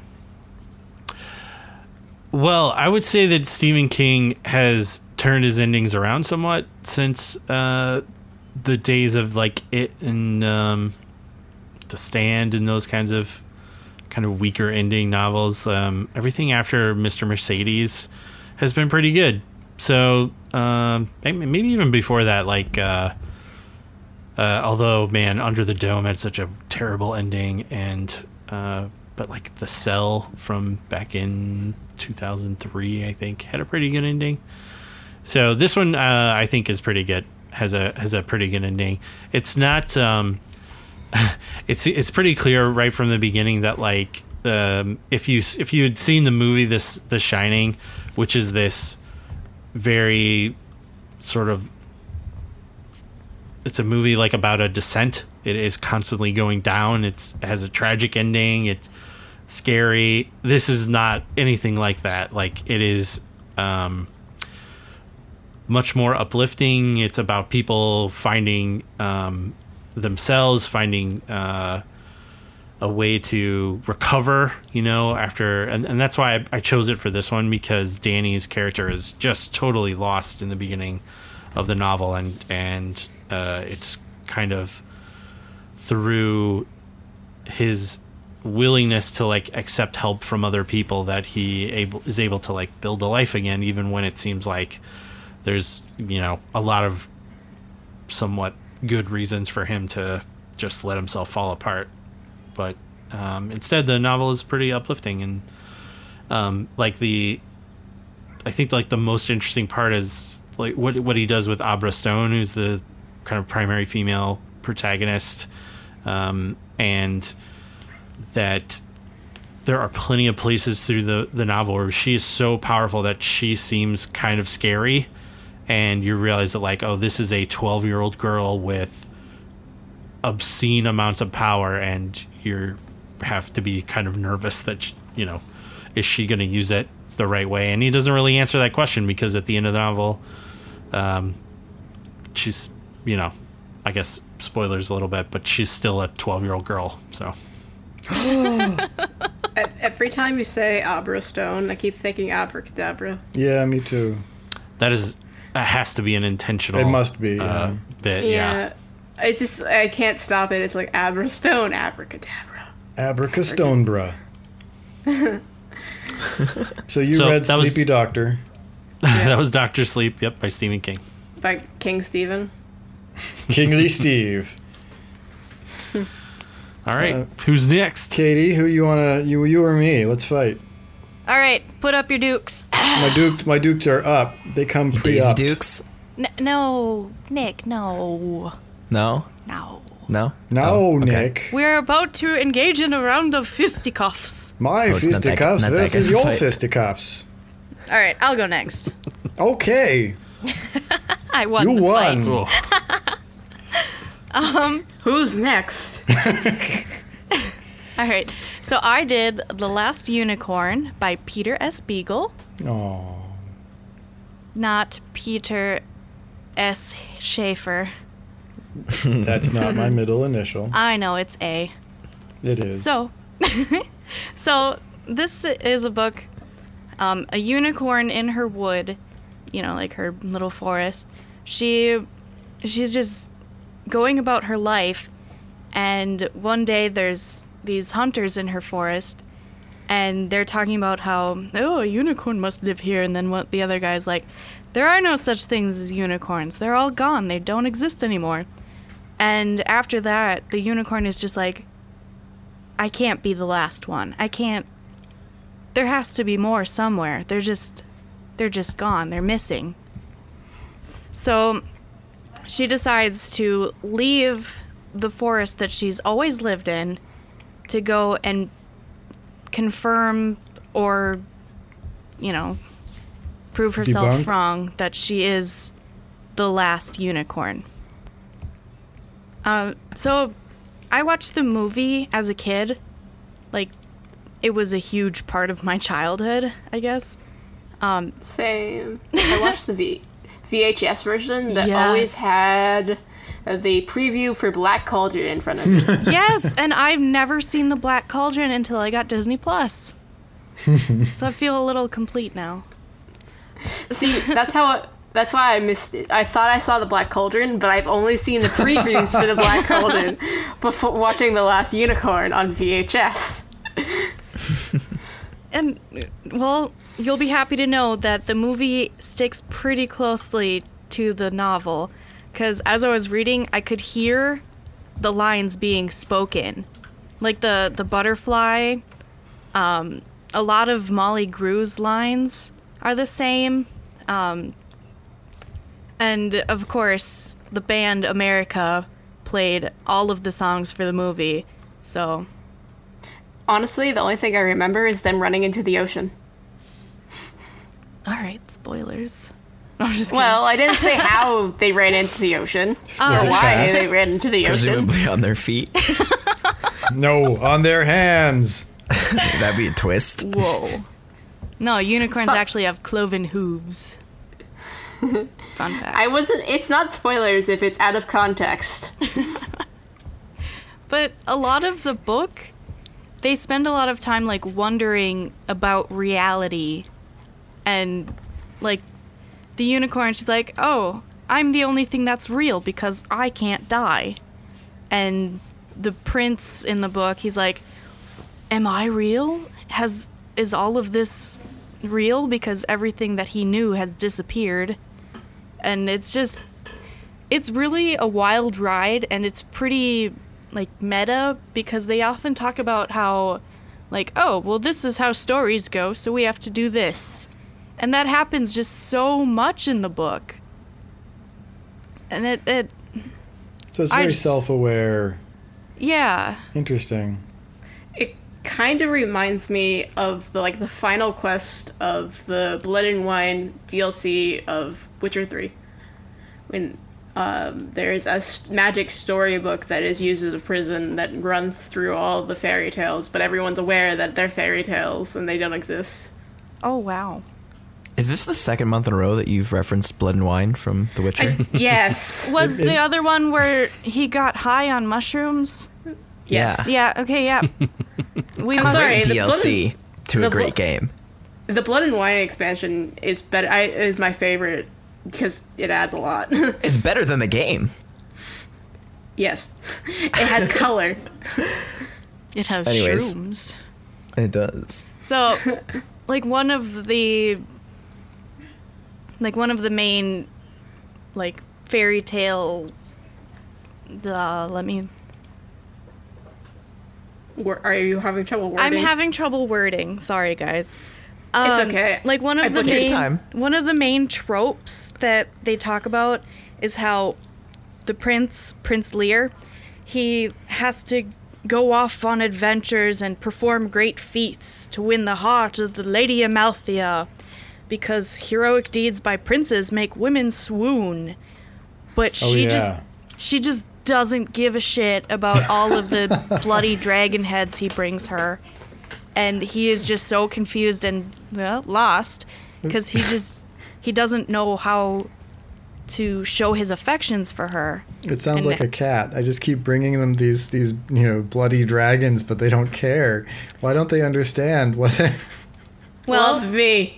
Speaking of cats, there is a cat who speaks. Perfect. But never answers questions. And at one point, he's like, um, Molly, she asks, like, why can't you just tell me what I need to know? And he's like, but I am a cat, and no cat anywhere ever gave anyone a straight answer. That is a direct quote but for the- you. except for that straight answer then and there. yes. It kind of reminds me of Mogget from Lirael, uh, the Sa- Sabriel series. Because Mogget's just an asshole who's in the form of a cat. Does he knock glasses off of counters? Don't no. He's also like wild magic, so oh, sounds like a fun ride.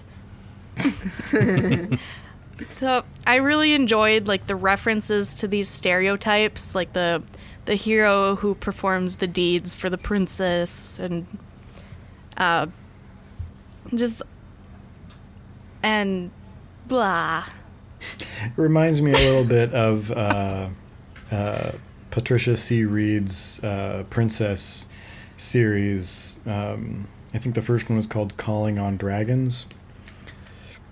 And they're great, like young adult books. Maybe I mean I would I still love them at this age, but uh, but they have a, a similar like the the princess runs away from home because she's expected to uh, uh, fit into a certain princess stereotype, and then instead she ends up going and applying for a position as the princess that that belongs to a dragon because dragons collect princesses, um, but ends up basically instead of being a, a, a layabout who doesn't you know just hangs out in the cave she like reorganizes the treasure chamber and uh, uh, learns dragon magic and uh, and uh, uncovers a, a pol- you know a, a political plot among dragons. Um, you know, and there's just a, they talk about the, the the fairy tale storybook assumptions and how she's she just is so sick of that and it, there's no time for it. She'd rather do something useful. Yeah, they kind of touch on that here because the the sorcerer, the Schmendrick the magician. Peter, what does Schmendrick mean in German? I don't know. Oh, sorry. It Not- basically just means idiot the magician. Really? Yeah, his name is Idiot the Magician. Um, and he's not a very good magician, but he tries. And he's like, well, if I were a magician of, you know, great stories, I would be able to do this and this. And so he, he knows that he's inadequate, but he still tries. That just, that kind of reminded me of what you were just talking about with your princess. sure. You sure Schmendrick is German? I'm pretty sure. Huh. Or am I Words. Schmendrick. It sounds like Activate the gibberish. Oh, it's Yiddish. Sorry. I was gonna say it sounds like Yiddish. Clicky clacky typey type. Mystery solved. Clicky. Clicky clacky. Clicky clacky. Clicky Yes. clacky clacky tip. No, no, I don't like it. You don't like people saying clicky clacky clacky type? No. Oh, okay. Should we get Peter's pat? To- Peter Katie, are you okay? I had a glass of wine yesterday and I still feel it, guys. Oh my gosh. I'm just kidding. I I did think have. it's the effect. I think it's the stir crazy with children. Yeah, that might be it. But I did have a glass Oh, of wine yesterday and it was awful. I'm s- sorry. The wine or the glass? The wine. Okay. The glass was fine. I mean, it, it it held my liquid as it was supposed to. Oh, well, that's good. Success. Holding liquid. Glass Score. achieved. I'm much more. I'm much better at just dicking around than reviewing books. I'm sorry, guys. I I kind of think that's our raison d'etre here. I don't think. Listen, I don't everyone's French. stuck at home and they're going to listen anyways. We have the listeners trapped. Yes, all seven of them. We It's got- okay, guys. We won't. The, we're all hundreds of miles apart from each other. That's right. Well, yes, we cannot give each other disease. No, podcasting is canceled because of coronavirus. I saw the tweet. Sorry about that. I had to. I showed it to my husband, and he was like, "What is this? Is this real?" And I was just like, "I, I, I don't think so. I hope not, at least." To, be, to be clear, when I posted that, I did not run that by anybody. I knew it was you, Nick. I 100% knew it was you. like, I nobody else involved on Too Many Thoughts was I like, oh, maybe I should talk to them about this. No, I just did it. I thought it was funny. You monster. Uh. I just heard from the king of podcasting, you guys. Podcasts are over. But uh, anyways, on a serious note, coronavirus is very serious. Wash your hands. And wash the hands of the person next to you. But Then don't touch don't touch your face. And don't You know, touch this- the face of the person next to you. this is gonna come out in like two months, you guys. Yes, it is. we can edit it out if coronavirus is still if it's not a thing anymore. It probably will still be a thing. Yeah. That would be great if it wasn't. I want to go to Norway in August, so I'm supposed to go to Ireland in July, so. oh, I'm supposed to go to the grocery store later, so uh, Oh, I'm Supposed to sorry. go to Chicago in October. Yeah, you're fine. you'd probably be all right. I mean, assuming Chicago is still there. Yeah, Oh my my God. con- my conference in Louisiana got canceled. Yeah. Anyways, Call back to the Divergent series. It takes place in Chicago. Also, Yeah. Chicago is still there. Like a busted Chicago. Yep. yeah. Oh, so Chicago's not still there. No. Jokes on them. It was busted to begin with. Oh, And they like, I think there's a scene where they climb on the Ferris wheel. I Yep. think there's a Ferris wheel. oh, like a Navy Pier. Yeah. That's really depressing if Navy Pier survives. All right, Katie, what was your book? I read The it? Last Unicorn by Peter S. Beagle. It was very short, only 250 pages, and it was good. If you like quirky, kind of meta books, you will enjoy it. and unicorns. If you, oh, oh yes, and especially if you like books that have movies that you can watch and graphic novels that you can read of the same story. Graphic novels. Oh yes. I'm assu- I'm assuming Last Unicorn will make its way onto the the podcast at some point. Probably. I did check. Consider- It's not on Disney Plus. It's not on Disney Plus. It's not on YouTube. You can only get it on HBO, I think. Habo. Yes, the hobo. Mm-hmm. I think I still have the H- the VHS tape. Great. you can just send that around. I'll send it to Katie, who I think has a working VHS player. I do. I do have a VHS player. It's in my Well, I'll garage in a filing cabinet. And we'll all meet Well, at I'll- Katie's house. Yes. Yes. I'll, everyone us bring lasagna. snacks. Bring snacks. I'll make lasagna. We're good. I love this. Let's do this. F bomb con. Also, I Katie. have bunk beds, so we are prepared for this. Oh my god. I call top bunk. I call the floor. I call bottom bunk right under Peter. Yeah. Oh my gosh. This is. Guess, Guess I'm uh, sleeping in the car. I don't know. You can. You, you can I also you have can a bedroom in, in the, the, basement with a queen size bed. So you can I call it oh, I'll take. I'll take a bed. And then I also guess I'm have like the- six couches. I I'll call the fifth couch. That's a good book title, The Fifth Couch. Hmm. okay. Who's Peter. left? Peter. Peter! Oh, it's me. Please review a book. Bring us home. uh, all right, this is a book pr- probably everybody has read. So it's it, uh, but this just leapt out at me when it came time to connect the theme with a book. This is uh, Neverwhere by Neil Gaiman. Never read it. Oh, Nope. Um, I love it. It is, yeah. Well, I do too. It's one of it's one of my I don't know. It's one of my favorite books. It's definitely up there. I've read it several times. I have read it to people. Uh, it's it's one of those books that I I wanted to read to somebody for at least a decade before I got to because before I found somebody who was interested in listening because it has so many interesting characters whose voices I want to do. Um, but uh, the the premise is you have a, a very boring uh, British man, I think technically Scottish. I'm not entirely sure. Um, named Richard Mayhew. Uh, Ooh, that sounds Scottish. um, who is uh, just you know works. I'm not even sure if it's ever clear what his job is, but if it if it is, it's something boring like accountancy. Um, He's like that one character in um, Good Omens, the witch hunter character that I forgot his name. oh, Newt Yeah. Newton Pulsifer. Kind of Yeah. somewhat, yeah. Um, but right, so it's a just like a very boring guy who is kind of going through the motions in his life, and things are fine. Um, and he never really takes a chance on anything, and then he stumbles upon, oh, I think maybe literally, uh, a young woman who seems to be like dying in the street, bloody, and he just like decides to involve himself and help her.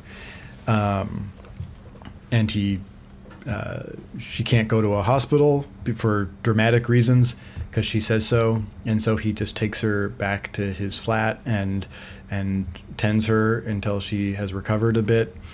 Um, and this this act of of reaching out, um, of taking that step outside of comfortable normalcy, has uh, placed him outside of our normal world. It's like um, it's like there's a whole world of uh, mystical, uh, strange, magical stuff going on beneath London, which is where the story takes place, or beneath and around London.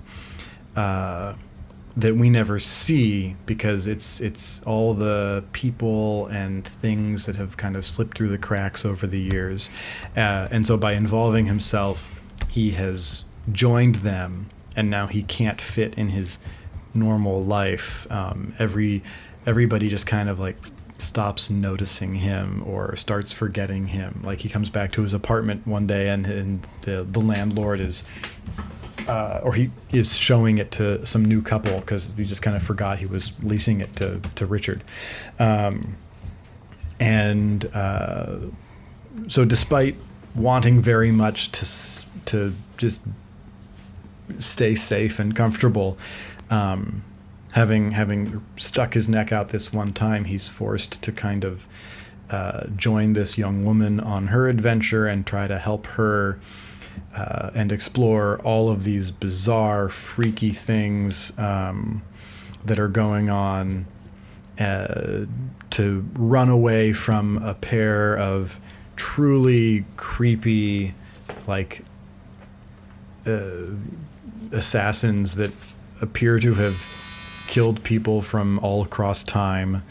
Um, and uh, weird threats and dangers uh, many of which I think make are, are well make a little more sense or are a little more um, instantly engaging if you know London, which I don't, um, because there are things I think a lot of them are based off of like uh, uh, uh, tube station stops. Like there's Knightsbridge, um, which you know they say early on in the book to Richard, "Oh, we have to go across Knightsbridge," and he's like, okay, we're just we're gonna cross a bridge, and like, oh no, you don't.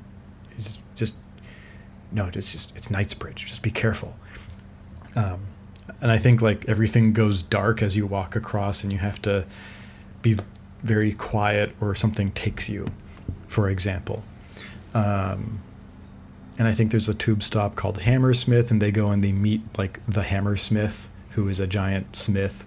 Um, you know, so very like things that make uh, have a little more resonance if you're a Londoner. But other than that, um, it's still an amazing adventure, incredibly inventive, uh, creative, with characters that I just like, good guys, bad guys, people who are kind of flip floppy in the middle, and I just love spending time with all of them. Um, uh, the, the the those two like main villains, Vandemar and Croup, are just burned mm-hmm. into my brain, and they're they are uh,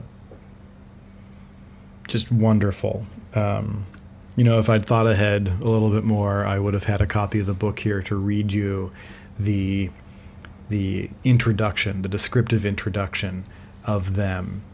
Um, because it's it's tremendous. I just unfortunately I can't I couldn't do it justice without literally quoting it.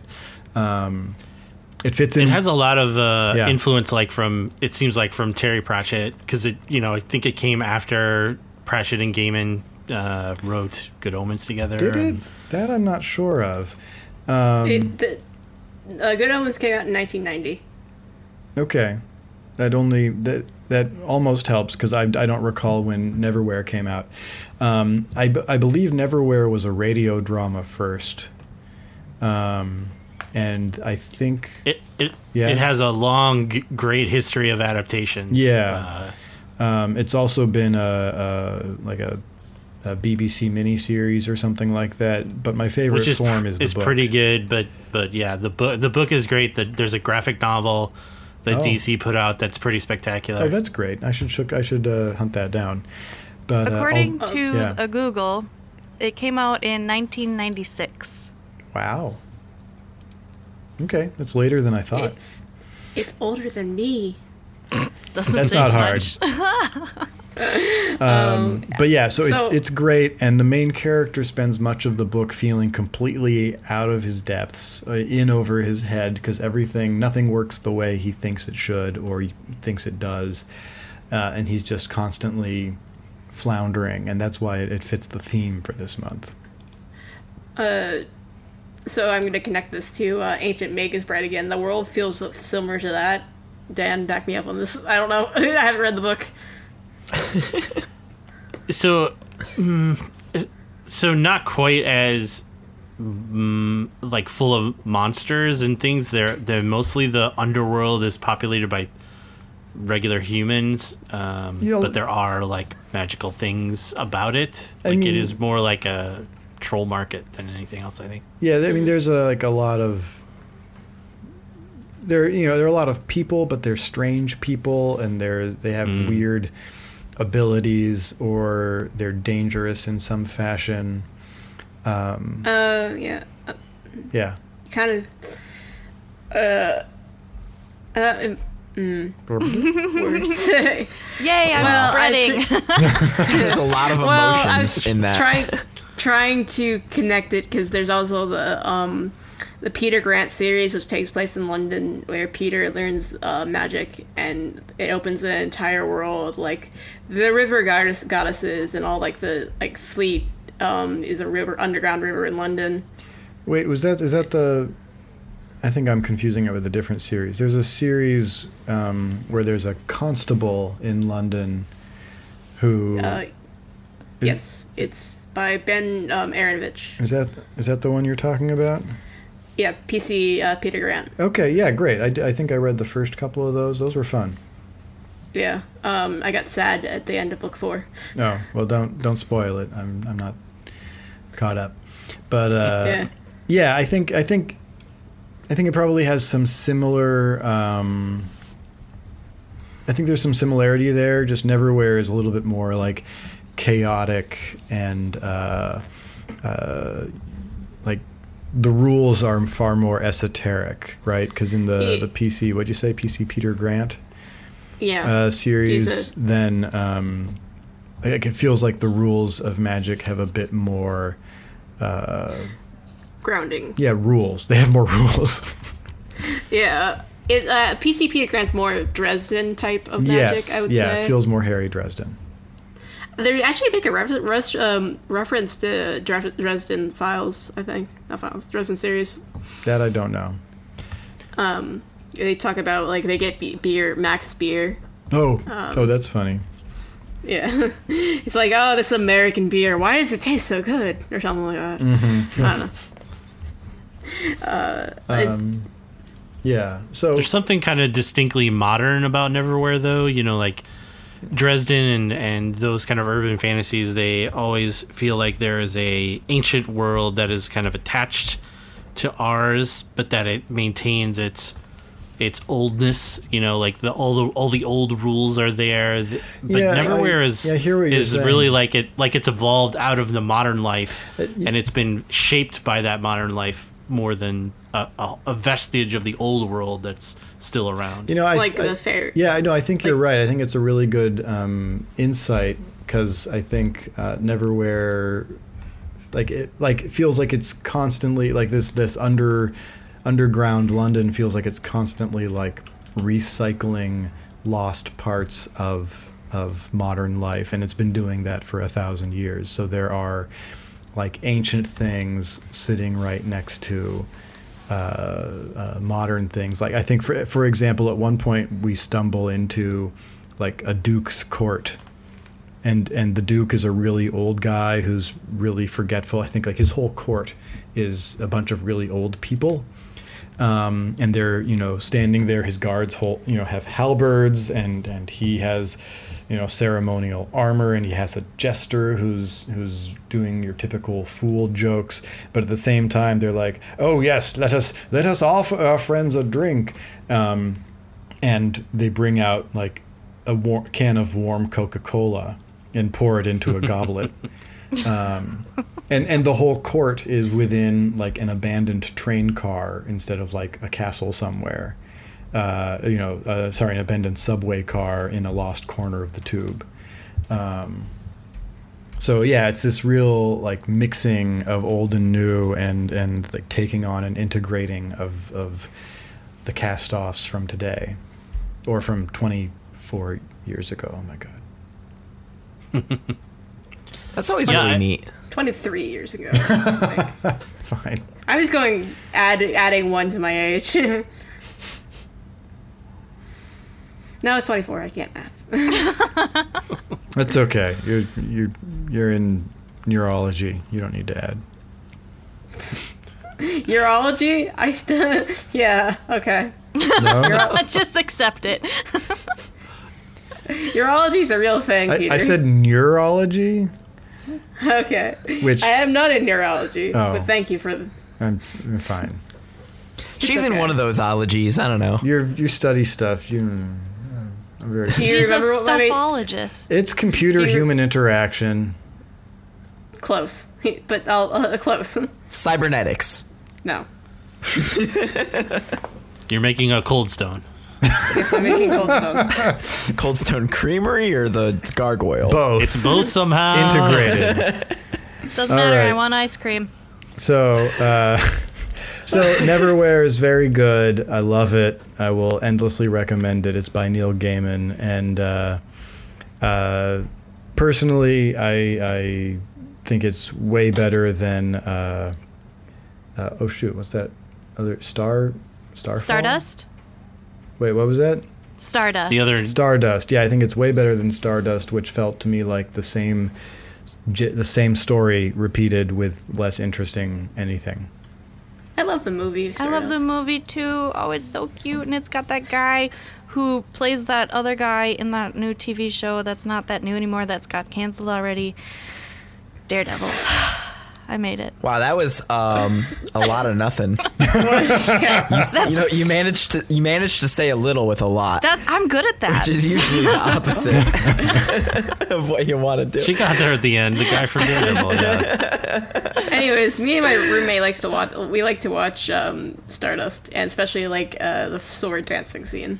Yeah, I, I agree with everything that you guys have said for the past like ten minutes. So Perfect. well, most here. of that was me babbling for about seven, trying to get that one What? sentence out. yeah, But he Uh, agrees with that at babbling. Blah, blah, blah, blah, blah. Zibbler. Blah blah blah. I love what's his name, Robert De Niro in that movie. oh my gosh, he's, he's a just a it- gem. yeah, that's a bizarre freaking role for him. Isn't um, Robin Williams in the movie too? No, but Ricky Gervais is Ger- Gervais. Ricky Gervais. Yeah. Mm. Okay. Anyways, this, uh, should we wrap this up? We should. We've been very rambly. I don't know how much is gonna get cut, but we've been very rambly. Thirty percent. So, so next next uh, month we are doing uh, LBGT plus theme for Pride Month, uh, which is uh, June of uh, this year. So uh, strap in for that because I keep saying strap in. I don't know why I do that. Very. Strap yeah. something. Just Every lots of month, straps. Hold that strap tighter. Just keep tightening it. Gotta put a rubber band on my wrist or something. Yes. Rid myself Strap in like banging. So is that is that like banging, uh, Katie? like banging. Oh, good. Like banging. Anyways, th- this has been the Fantasy Book of the Month podcast. I've been Rachel. You have. I yeah. you can find me at on Twitter or Instagram at at Argent Rabe. Uh, you can also please like, uh, not like. this is not YouTube. Please uh, give us a review um, of things you like, things you didn't like. Um, and also, please send Katie all the pictures of bookshelves. Bookshelves. I've been joined with Peter Schaefer. Hello.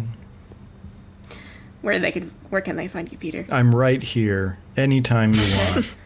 uh, you can also find me on Twitter at Shoeless Pete or uh, paschaefer.com or shoelesspetegames.com, where, uh, like the name suggests, I design games. I uh, Nick Evangelista. Hey, you did it. Oh, I'm not Nick. Yeah, she I'm got not it. Nick. Yeah. Hi, She got got Nick. it. Uh, yeah, you know, I'm Nick. You can find me in the toilet paper aisle, waiting to just buy up everything in sight. All these jokes are so going to be so uh, aged. Oh, I know. It's great, isn't it? I'm not looking to last forever. Oh my gosh. My shelf life is very short. like toilet paper. My sh- toilet paper is very short. Nick, No, give the shelf- links. Give the links, Nick. You can find me at Tacky Slacks on Twitter, Instagram, Letterboxd, and other places, I think. And where do they What's the- email us? Yeah. Um, you can email us at too many thoughts media at gmail.com. we we have a specific channel in the Discord where they get placed, so we can all read them and enjoy them. Or yell at them. Bookshelves. Yes, send photos of your bookshelves. I'm uh, Dan Evanson. Uh, yeah, I'm Dan Evanson. You can find my stuff at danielevanson.com. Uh, please uh, come over to nostalgia.plus if you'd like to listen to our other podcasts. We're going to maybe record another episode tonight. I expect that episode to be very silly. Oh, yeah. Oh God. And the finally the Gremlin, Katie Willis. Whoa, wait, Gremlin. Don't feed me after midnight unless it's ice cream. Ooh. Um, you can find me on Twitter at Shimmy Book. Nope, there's no S at the end. at Shimmy Book. Um, send me your Honestly, what? I thought you said at shit books. No, Shimmy Book. Oh goodness, Nick, make like it pretty. banging. like banging. Um, at Shimmy Book, uh, send me pictures of your bookshelves on there. Uh, yes. And if you made it this far into the podcast, tweet at us, hashtag like banging. Tweet at all five of us, plus at uh, Too Many Thoughts in the Media. And that'll just that'll be a whole tweet right there. You're out of characters. Probably. Yeah. Thanks for sticking around this long, guys. And keep reading. Yes. Thank you very I much. I ended the podcast. I ended it. You did. Yes. Signing off. Goodbye.